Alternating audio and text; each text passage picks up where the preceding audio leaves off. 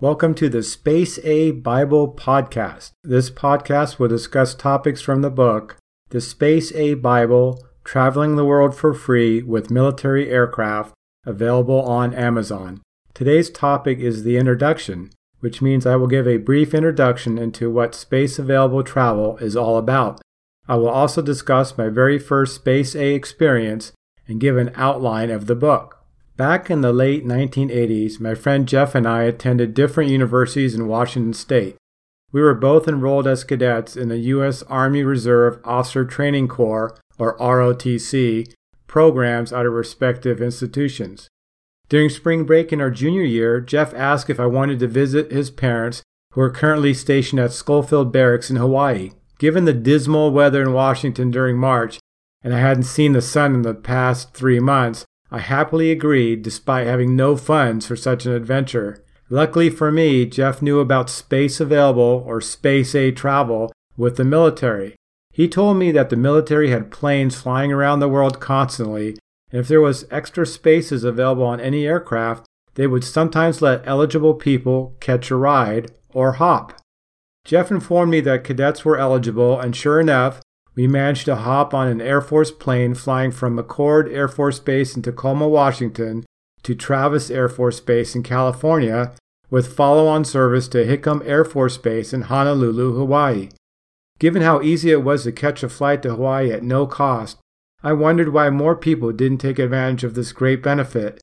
Well, I soon discovered why when I attempted to return back to the mainland.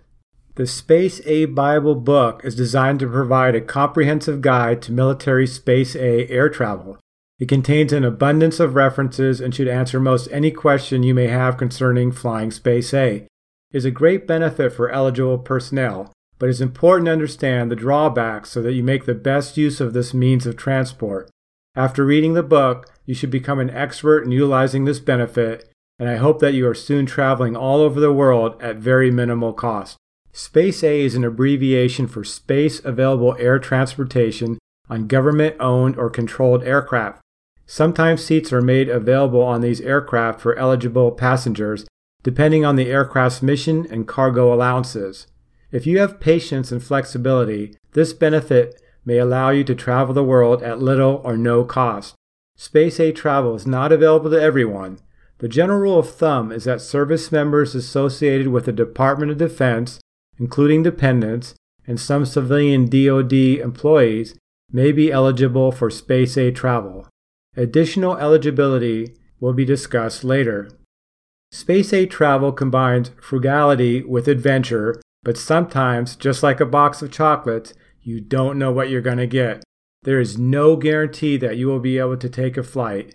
Reservations are not accepted the Department of Defense has limited obligations towards travelers using Space A.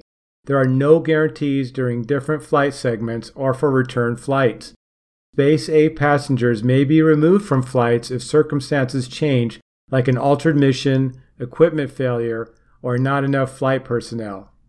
Thus, it is recommended that travelers have sufficient resources to address the possible need for commercial transportation, lodging, and other expenses if Space A plans change. You will not be reimbursed for any associated expenses related to flying Space A. Space A travel may not be used for personal gain in connection with a business enterprise or for employment. Space A travel also may not be used when international or theater restrictions prohibit such travel. For instance, once my wife was deployed to Kuwait and I looked into flights going to Kuwait but that route was restricted. Flights going to Guantanamo Bay, Cuba are limited to certain personnel. Although I must say that once, as a Space A passenger, I was allowed on a flight that made a short stop in Guantanamo, but with a final destination elsewhere. During our stay, we were very restricted to a specific room on base while the plane was prepped to continue to Puerto Rico. The organization that has responsibility for Space A is the Air Mobility Command, also known as AMC. AMC is a major command of the United States Air Force. It was created in 1992. It was formed from parts of the Strategic Air Command, SAC, and the deactivated Military Airlift Command, MAC.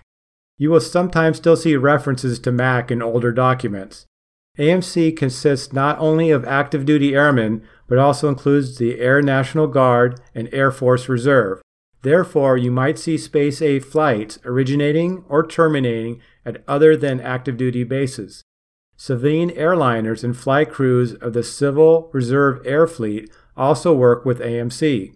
This means you may see Space A flights at commercial airports like SeaTac in Seattle, Washington, or Baltimore, Washington, BWI. The chapters contained in the book, The Space A Bible, include a preface, acknowledgments, and an introduction, which was covered in this podcast.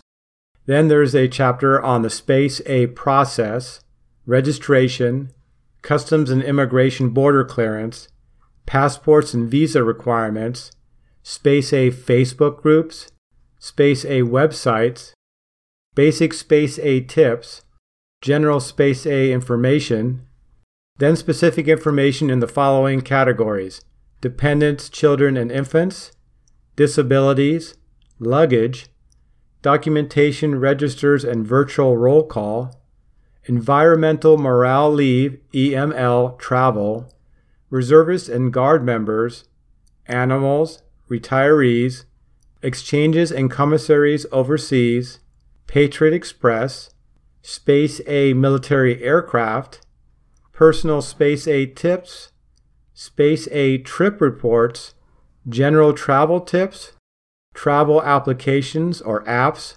lodging, references, passenger terminals with social media pages, eligible space available travelers, and then some references like time zones and the 24 hour clock or military time, and then abbreviations. Thank you for listening to the introduction podcast, and be sure to listen to the next chapter we discuss from the book, The Space A Bible Traveling the World for Free with Military Aircraft, available on Amazon.